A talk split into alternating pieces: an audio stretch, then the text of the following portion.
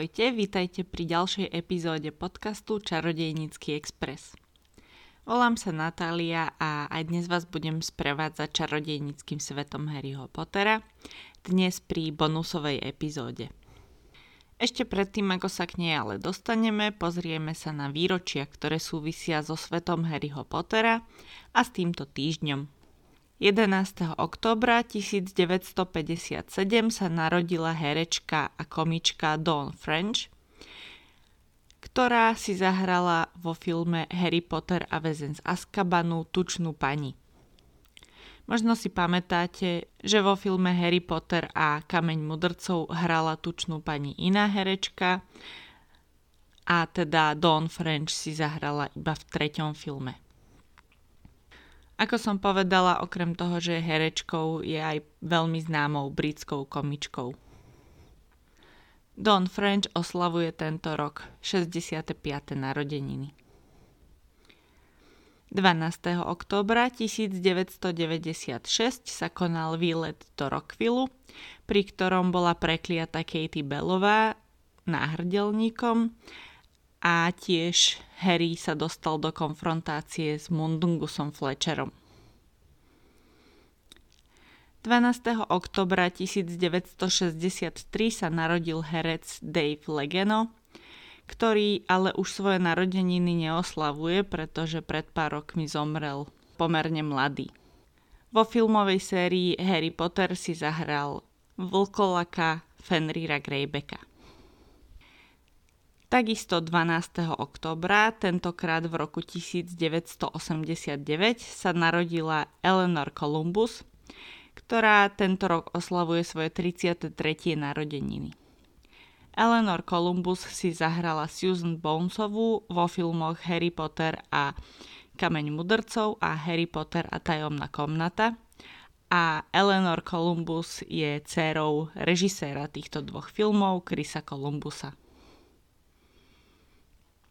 14. oktobra 1996 má Harry jednu zo svojich špeciálnych hodín s Albusom Dumbledorom a práve 14. oktobra sa pozerá na spomienku Dumbledora, ako navštívil Toma Ridla v sirotinci v Londýne.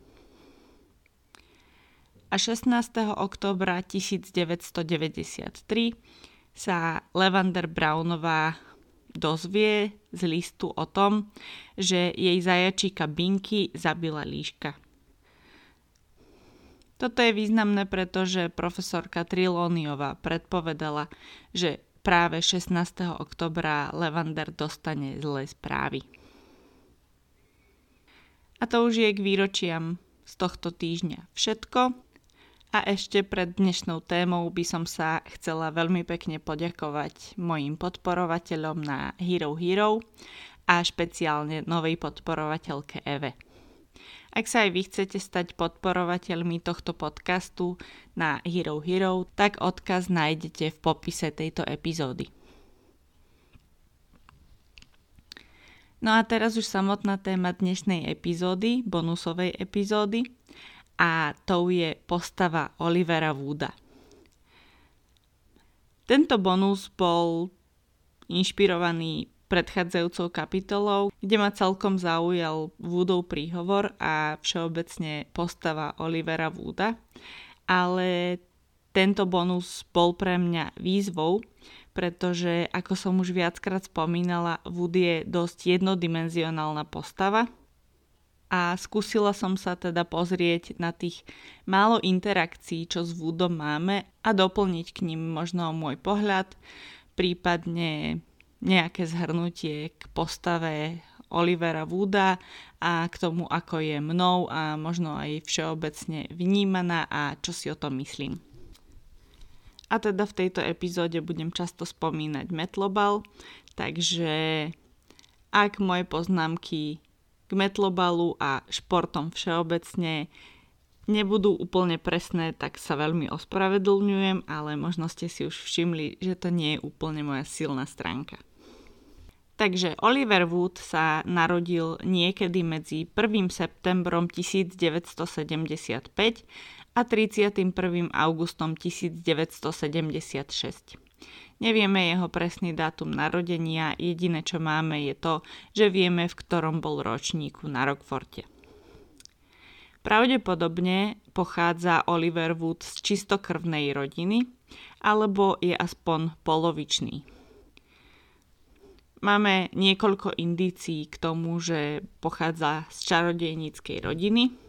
Napríklad to, že bol aj s rodičmi na svetovom pohári v Metlobale, ale najmä to, že keď Harry spomenul na prvom tréningu basketbal, tak Wood nevedel, čo to je.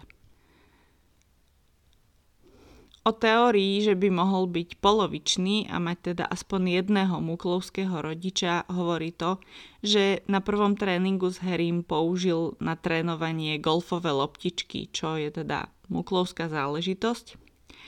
Ale ja si osobne myslím, že bol z čarodejníckej rodiny a že golfové loptičky sú pozostatok nejakého predchádzajúceho kapitána, ktorý vymyslel, že budú trénovať s golfovými loptičkami namiesto zlatej strely, ktorá by mohla uletieť. A keďže pred Woodom bol pravdepodobne kapitánom Charlie Weasley a medzi nimi asi žiadny iný kapitán nebol, aspoň o žiadnom nevieme, tak golfové loptičky podľa mňa budú pochádzať ešte z nejakého predchádzajúceho obdobia, čiže od kapitána a trénera, ktorý bol ešte pred Charliem Weasleym. Oliver Wood bol v ročníku s Persim Weasleym, čo znamená, že pravdepodobne aj spali v jednej izbe na internáte. A takisto bol v ročníku s Penelopou Clearwaterovou, Persiho priateľkou a možno aj s Markusom Flintom. Tuto nie je úplne jasné, pretože Markus Flint bol v knihe Harry Potter a Kameň mudrcov uvedený ako šiestak, avšak stále je na škole, keď je Harry v treťom ročníku, čo nevychádza, takže neskôr to bolo zmenené na to, že Markus Flint bol piatak. Oliver Wood bol kapitánom chrabromilského metlobalového týmu a zároveň jeho strážcom počas prvých troch rokov Harryho Pottera na Rockforte. Chrabromil pod jeho vedením vyhral metlobalový pohár iba v školskom roku 1993 až 1994, čo bolo vo Woodovom 7. a teda poslednom ročníku. Postava Olivera Wooda sa objavuje v štyroch knihách, a to Harry Potter a kameň mudrcov, Harry Potter a tajomná komnata, Harry Potter a väzen z Azkabanu, Harry Potter a ohnívá čaša a Harry Potter a dary smrti. Aj v ďalších dvoch knihách, teda v 5. a 6. je ale Wood aspoň spomenutý. Kapitánom sa Wood stal pravdepodobne v roku 1990, kedy bol v štvrtom ročníku, čo je na kapitána pomerne skoro. Toto podporuje teóriu, že Charlie odišiel skôr a ako si jedmak už zrejme nehral. Charlie totiž to opustil Rockford v júni predtým, ako v septembri nastúpili do školy Ron a Harry – Avšak v Harryho prvom ročníku Fred a George hovoria, že si pamätajú Woodov príhovor z minulého roka, čiže už by mal byť vtedy Wood kapitánom. To znamená, že Charlie už ako siedmak nebol kapitánom chrabromilského mužstva a už sa zrejme venoval iným aktivitám. Jedine, že by Charlie mu robil nejakého neoficiálneho asistenta kapitána alebo nejakého podkapitána a možno na toto v športovej terminológii existuje nejaké slovo, ale žiadne mi teraz nenapadá. Môžete mi potom dať vedieť. A Charlie nechal Wooda robiť príhovor na začiatku zápasu. Ale skôr si myslím, že Charlie už v 7. ročníku Metlobal nehral.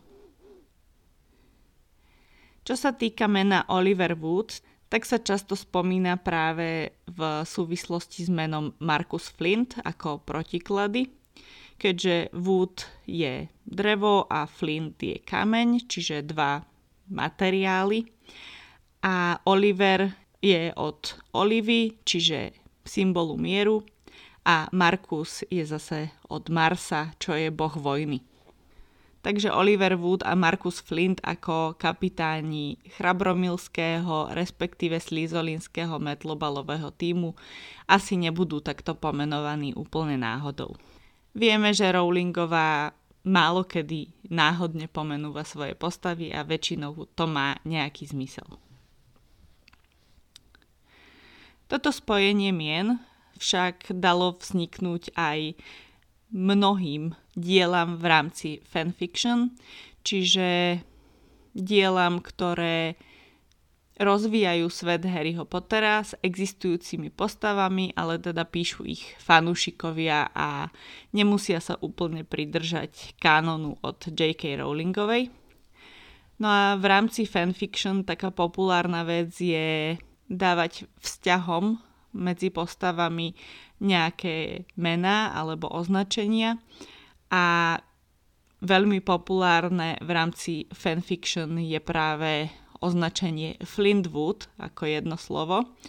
Fanfiction o vzťahu medzi Oliverom Woodom a Markusom Flintom. Existuje však aj skratka Persiver, čo je zase označenie fanfiction, ktorá pojednáva o vzťahu Olivera Wooda a Percyho Weasleyho.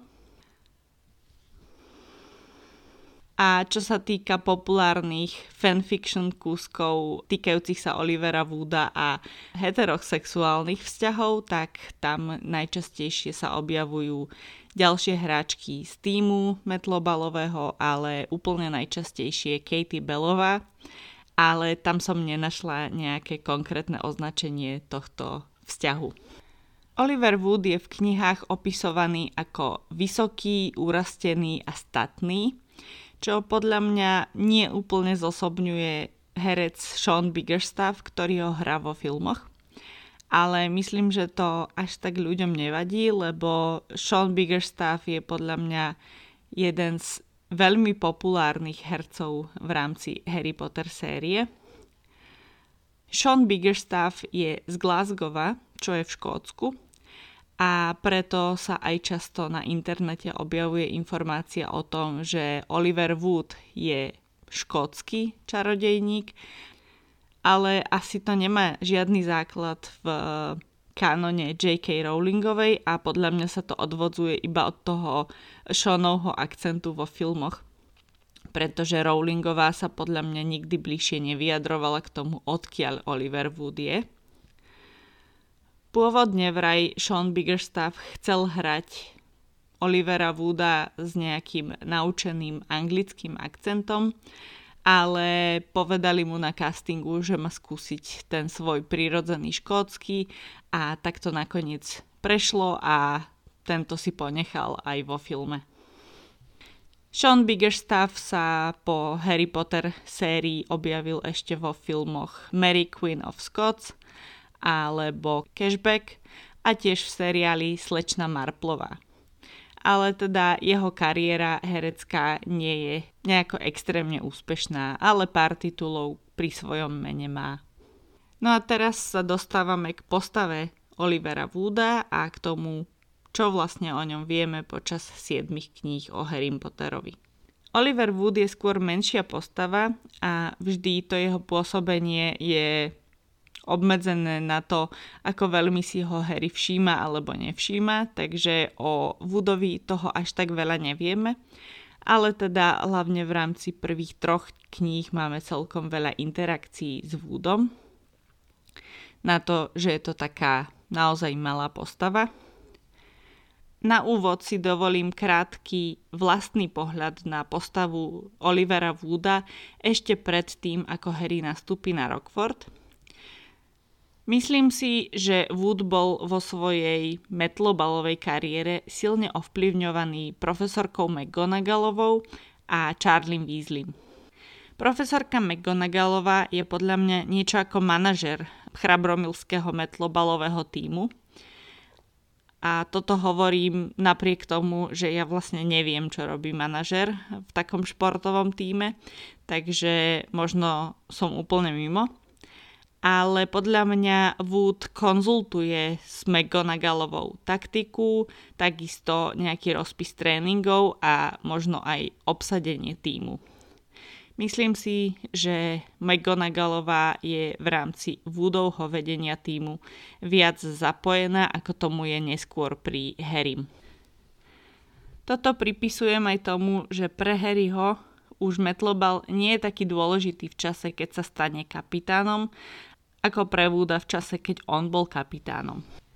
Harry sa kapitánom stal totižto až v šiestom ročníku, kedy už sa Voldemort vrátil a Harry mal úplne iné starosti ako chrabromilský metlobalový tým a metlobalový pohár na Rockforte.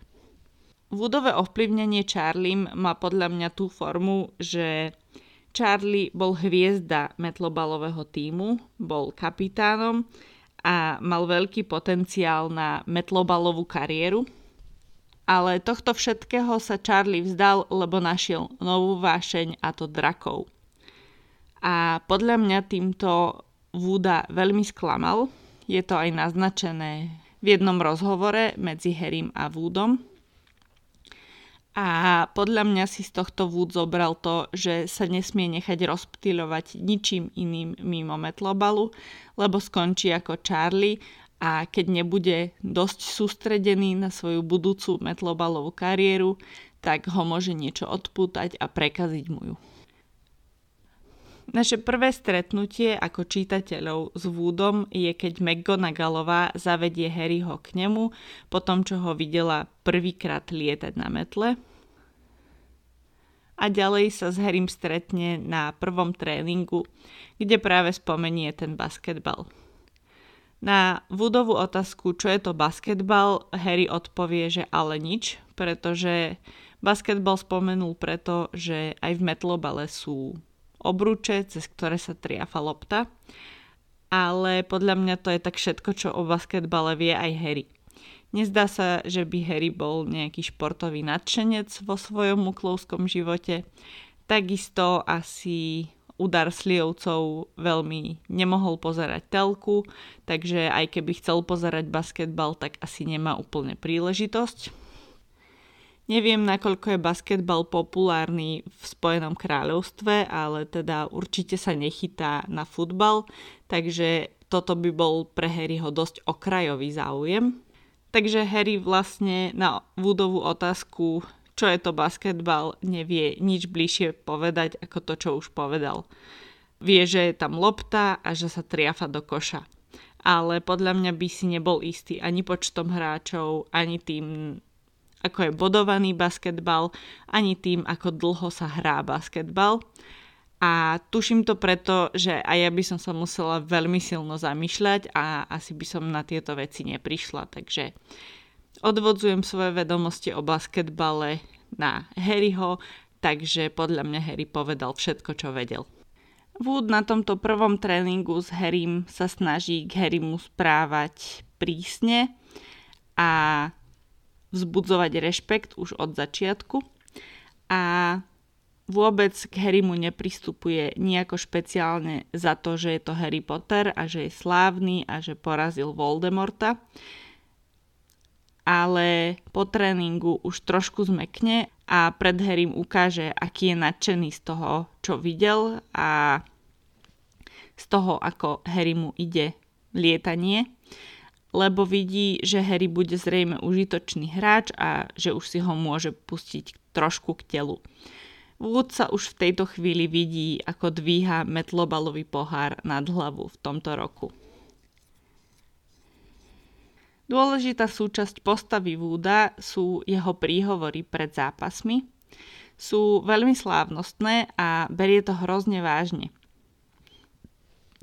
Toto robí z Wooda komickú postavu a patrične si z neho za to robia srandu jeho spoluhráči, najmä neprekvapivo dvojčata Weasleyové Fred a George.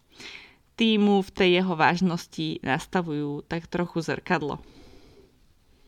Vo filme Wood Harry mu povie, že v jeho prvom zápase skončil v bezvedomí ale toto je teda iba informácia z filmu a v knihe sa nič také neobjavuje.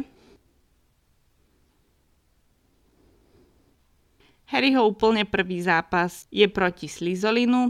Je to tiež zápas, v ktorom mu niekto, čiže Quirrell, začaruje metlu a Harry teda veľmi dramaticky, ale chytí zlatú strelu a Chrabromil vyhráva zápas.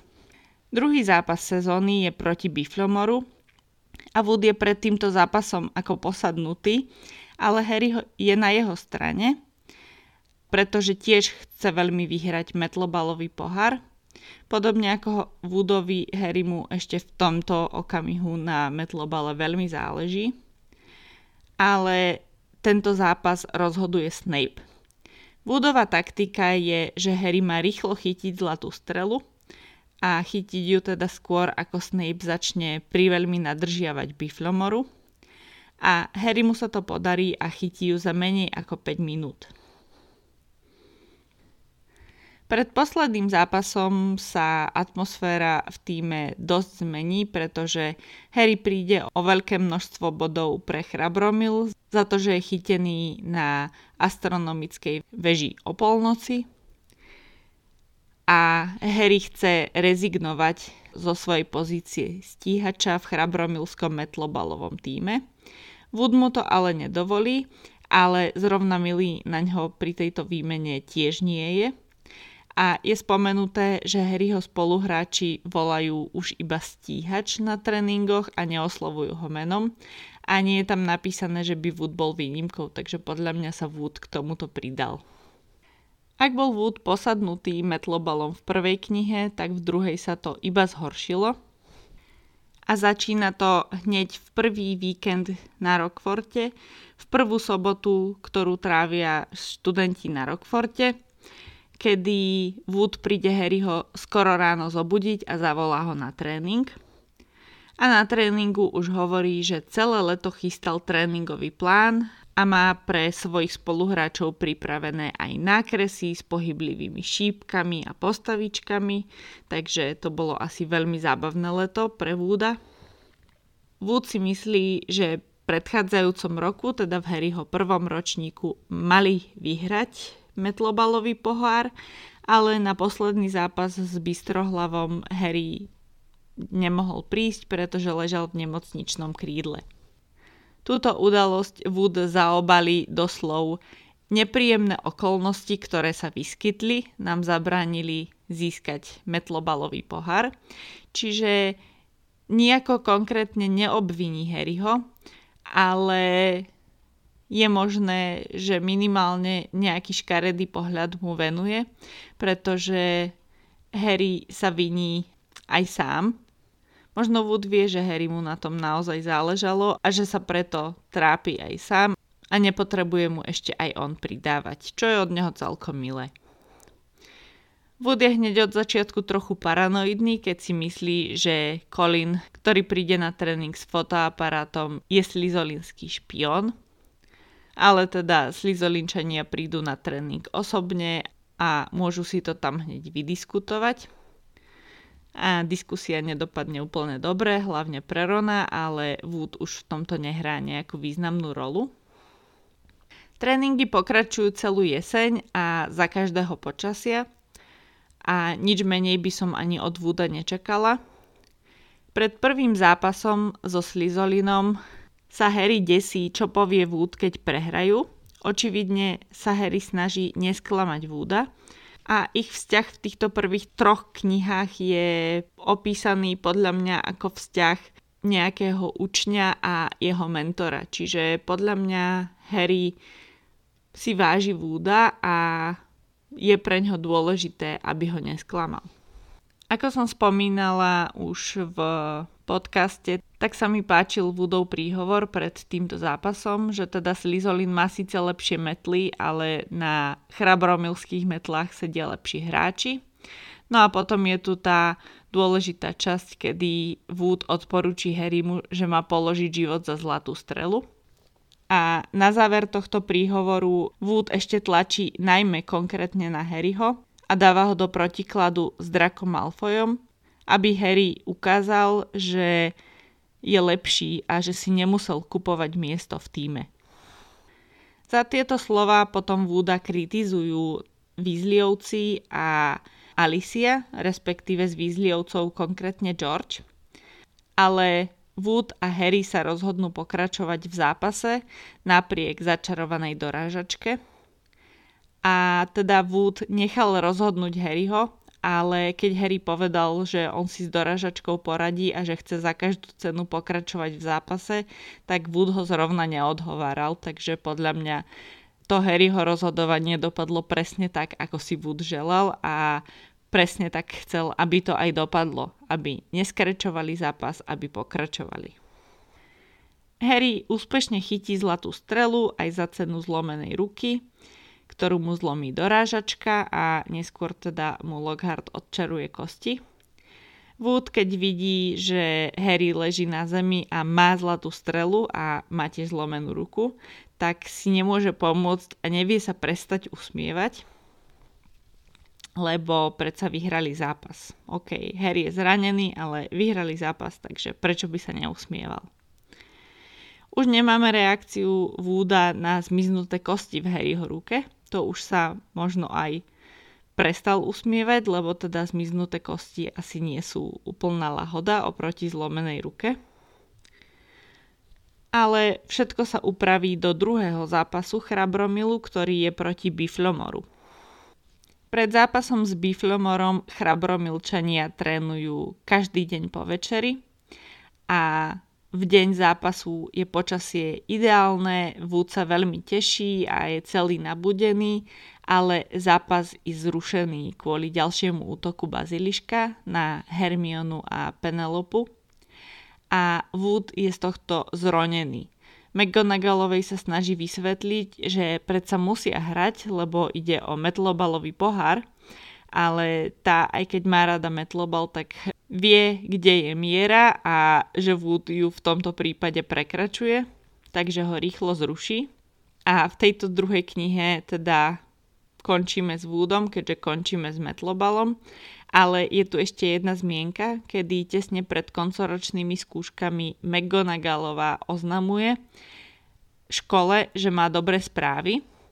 Toto je po odvolaní Albusa Dumbledora, takže niektorí študenti si myslia, že tie dobré správy sú, že Albus Dumbledore je späť, alebo ďalší študenti kričia, že chytili potomka Slizolina a útoky prestanú.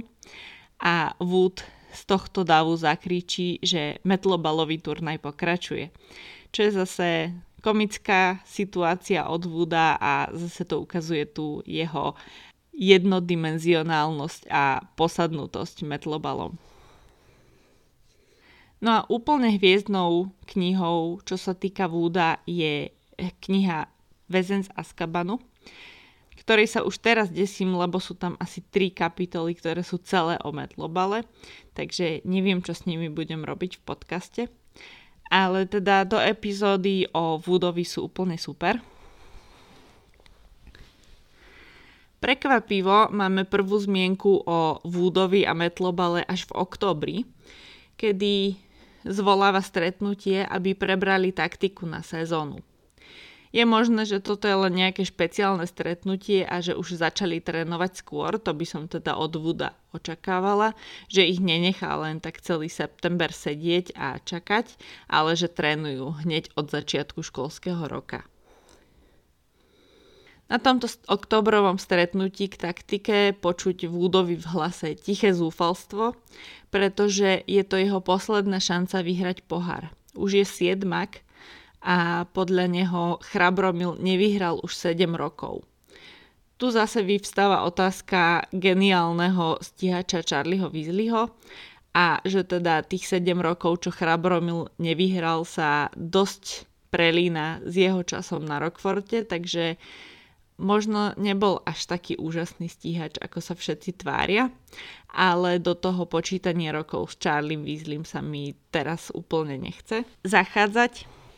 Wood vo svojom príhovore pokračuje tým, že sa Chrabromilu lepila smola na pety a že sa museli popasovať so zraneniami, čo sa týkalo najmä Harryho, zrušeným turnajom a teda na záver udiera pesťou do dlane a hovorí, že máme super, najlepší, fantastický tím na tejto škole a osobne každého zo svojho týmu vychváli. A aj keď toto je typicky vúdovsky komické, tak v tejto chvíli sa mu už neposmievajú ani Fred s Georgeom, čo už je čo povedať, pretože celý tým vie, že je to Woodova posledná šanca a že chcú vyhrať ten turnaj pre Wooda a že idú do toho s Oliverom Woodom. Tréningy má metlobalový tým aktuálne trikrát do týždňa, čo je od Wooda možno nový prístup, lebo v predchádzajúcom roku teda každodenné tréningy boli normálne. A prvý zápas tohto roka by mal byť Chrabromil proti Slizolinu, ale kvôli drakovmu zraneniu ruky sa to presunie a Chrabromil hrá namiesto toho s Biflomorom. Naposledy, keď hrali s Biflomorom, tak vyhrali za 5 minút. To bol ten druhý zápas v Harryho prvom ročníku, takže už pomerne dávno, neviem, či je to ešte relevantné, že proti ním vyhrali za 5 minút, lebo asi minimálne biflomorský tým sa dosť zmenil. Napríklad majú nového kapitána a stíhača Cedrika Digoriho. Wood sa na svoj tým trošku hnevá, že neberú dosť vážne Biflomor ako súpera a že sa im to môže vypomstiť a vybuchne. Očividne Woodové nervy sú napnuté na prasknutie v tomto ročníku. Deň pred zápasom Wood behá cez každú prestávku za Harrym a dáva mu tipy na nasledujúci zápas. Počasie v deň zápasu je otrasné a Wood už ani nezvládne mať tradičný prejav. Asi tuší, že to zle dopadne, cez timeout Hermiona aspoň začaruje Harryho okuliare, aby odpudzovali vodu a zvýši tak jeho šancu chytiť zlatú strelu, na čo jej Wood povie, že je úžasná a vyzerá, že by ju mohol povoskať. A tento moment je podľa mňa výborná príležitosť na nejakú fanfiction o Hermione a Woodovi, lebo vieme, že má slabosť na hráčov Metlobalu ale na druhej strane ešte v tomto veku je asi ten vekový rozdiel medzi nimi dosť veľký, takže možno radšej ani nie. V zápase s Biflomorom Harry kvôli Dementorom spadne z metly a Cedric chytí zlatú strelu a Biflomor teda tento zápas vyhráva. Takže úplne najhorší štart chrabromilskej metlobalovej sezóny, aký si viete predstaviť. Wood uznáva, že Biflomor vyhral férovo, aj keď Cedric chcel zápas opakovať, pretože keď chytil zlatú strelu, tak nevidel, že Harry spadol z metly. Otázka je, či chcel byť Cedric férový, alebo sa chcel iba vyhnúť tomu, aby si všetci mysleli, že nad Harry vyhral iba preto, že Harry odpadol a že inak by ho Harry určite porazil.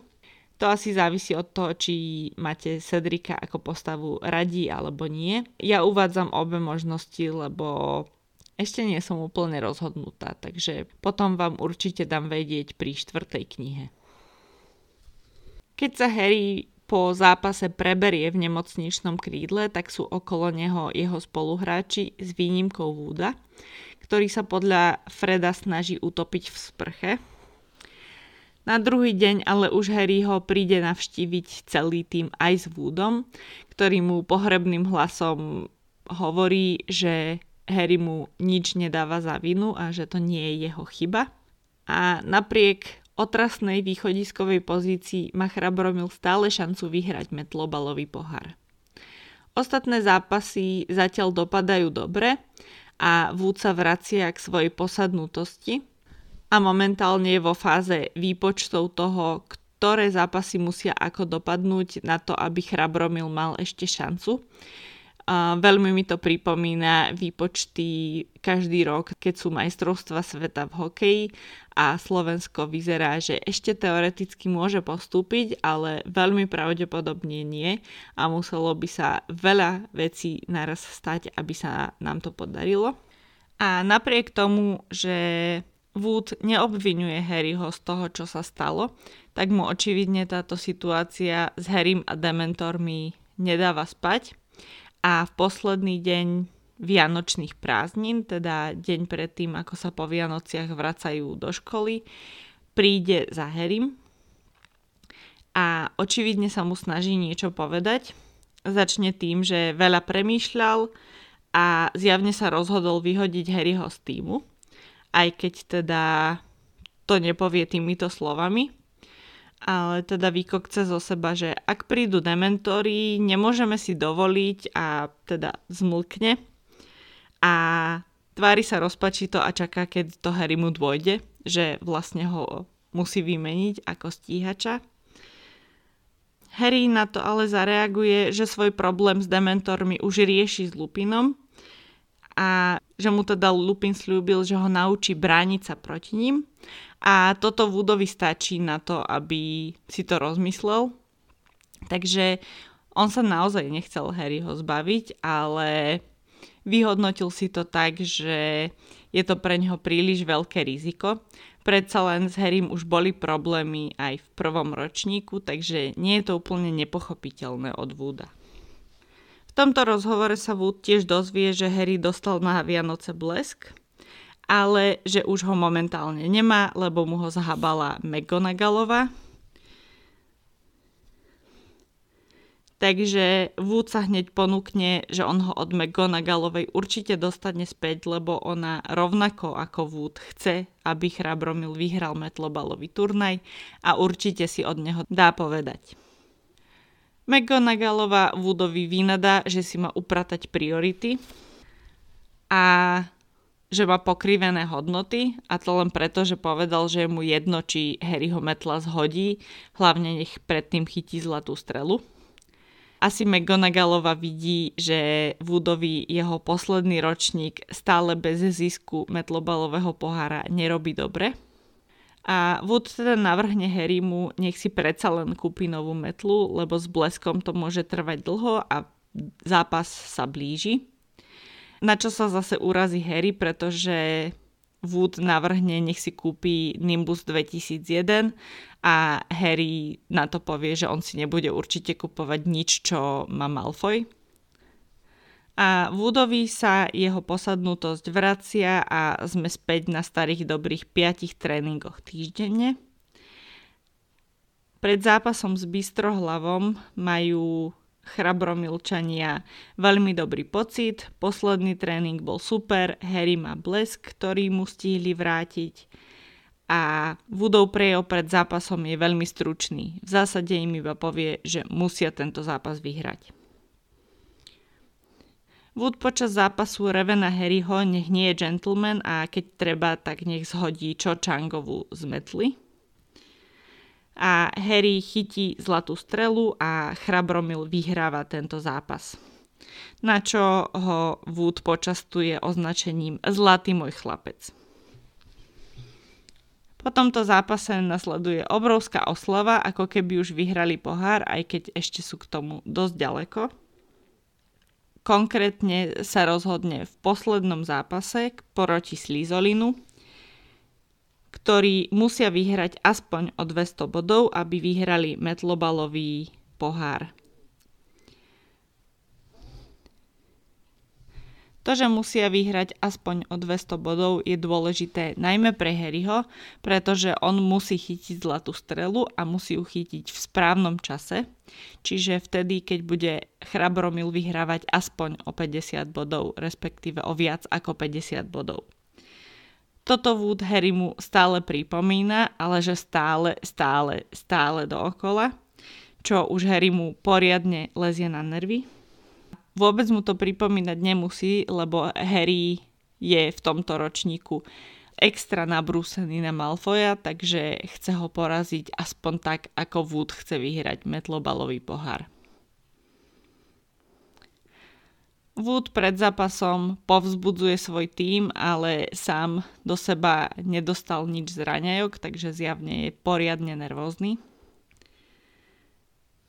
A zase jeho príhovor je, že je čas, ide sa, takže očividne mu už nezostáva kapacita, najmä nervová, na prípravu nejakých dlhých príhovorov. Pri podaní rúk si ich Wood a Flint stláčajú tak silno, že by si mohli navzájom zlomiť prsty. A aj celý zápas je mimoriadne agresívny a aj Wooda faulujú, takže dostane dve dorážačky za sebou do žalúdka, čo asi nie je úplne príjemné. Ale teda Chrabromil v istom momente vyhráva 80 ku 20 a v tomto momente Harry chytí zlatú strelu čo znamená, že Chrabromil vyhráva metlobalový turnaj a že Woodovi sa splnil jeho sen.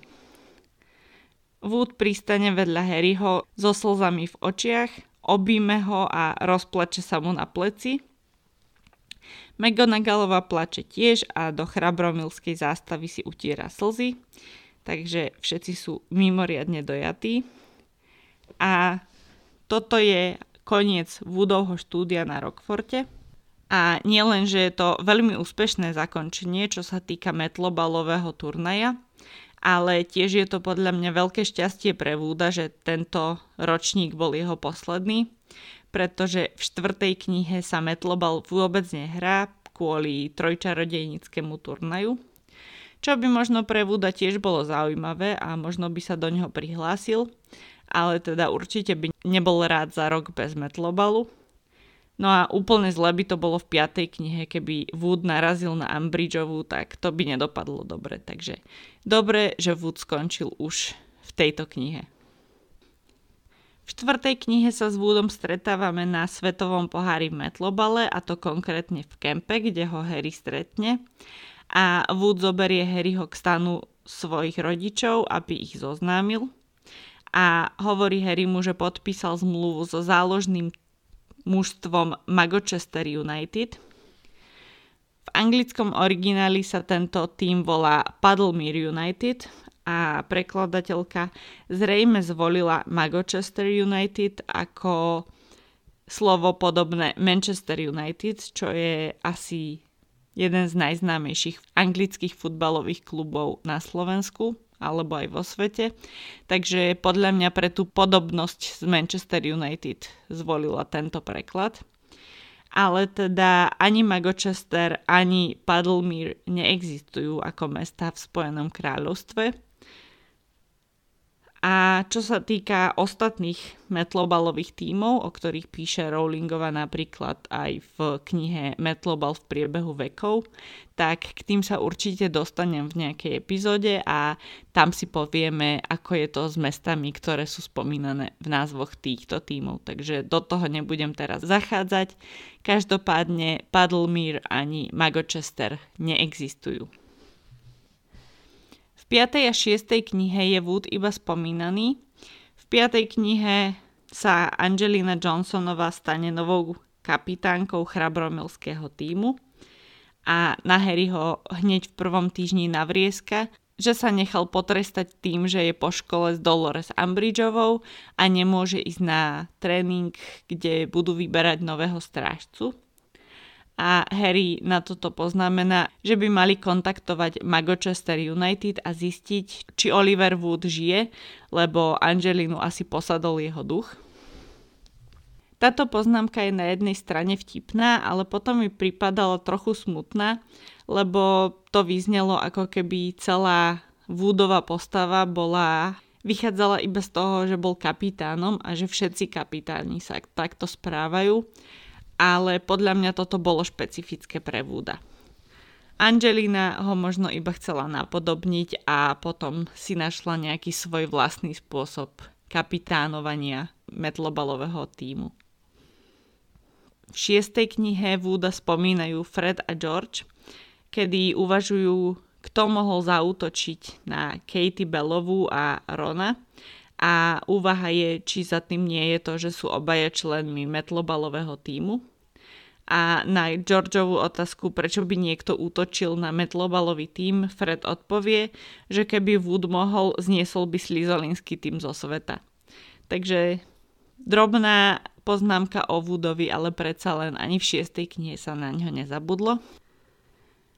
No a v siedmej knihe sa nám Oliver Wood vracia priamo na Rockford a to konkrétne na bitku proti Voldemortovi a prichádza aj so zvyškom týmu, čiže s Angelínou, Katie a Aliciou.